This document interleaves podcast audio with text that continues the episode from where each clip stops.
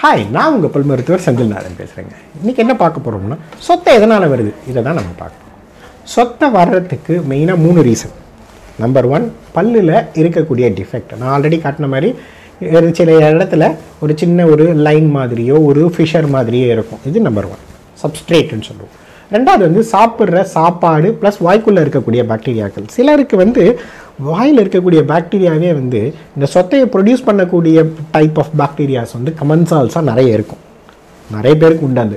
அதனால் இது என்ன பண்ணுதுன்னா சாப்பிட்ற சாப்பாடை ஒரு ஆசிட் அட்டாக் மாதிரி பல்லு மேலே க்ரியேட் பண்ணுது. இது வந்து என்ன பண்ணுது?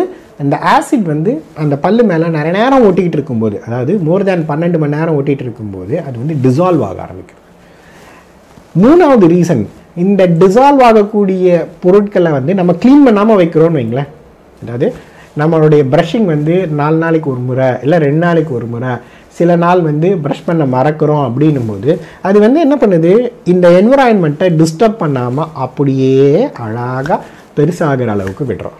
அதனால தாங்க நாங்கள் காமனாக என்ன சொல்லுவோம்? காலையில் ஒரு முறை நைட்டு ஒரு முறை ப்ரஷ் பண்ணுங்கன்னு சொல்கிறதுக்கு காரணம் என்னென்னா இந்த மாதிரி சின்ன சின்ன விஷயங்களை நம்ம ப்ரஷ் பண்ணி எடுத்துட்டோம்னாலே இந்த சொத்தையை ப்ரிவெண்ட் பண்ண முடியும். அதாவது சொத்தை வர்றதுக்கு மூணு ரீசன் பல்லில் இருக்கக்கூடிய டிஃபெக்ட்ஸ் இனாமலில் இருக்கக்கூடிய ஃபிஷர்ஸ் டிஃபெக்ட்ஸ் நம்பர் ஒன் ரெண்டாவது வாய்க்குள்ளே இருக்கக்கூடிய பாக்டீரியா மற்றும் நம்ம சாப்பிடக்கூடிய பொருட்கள்.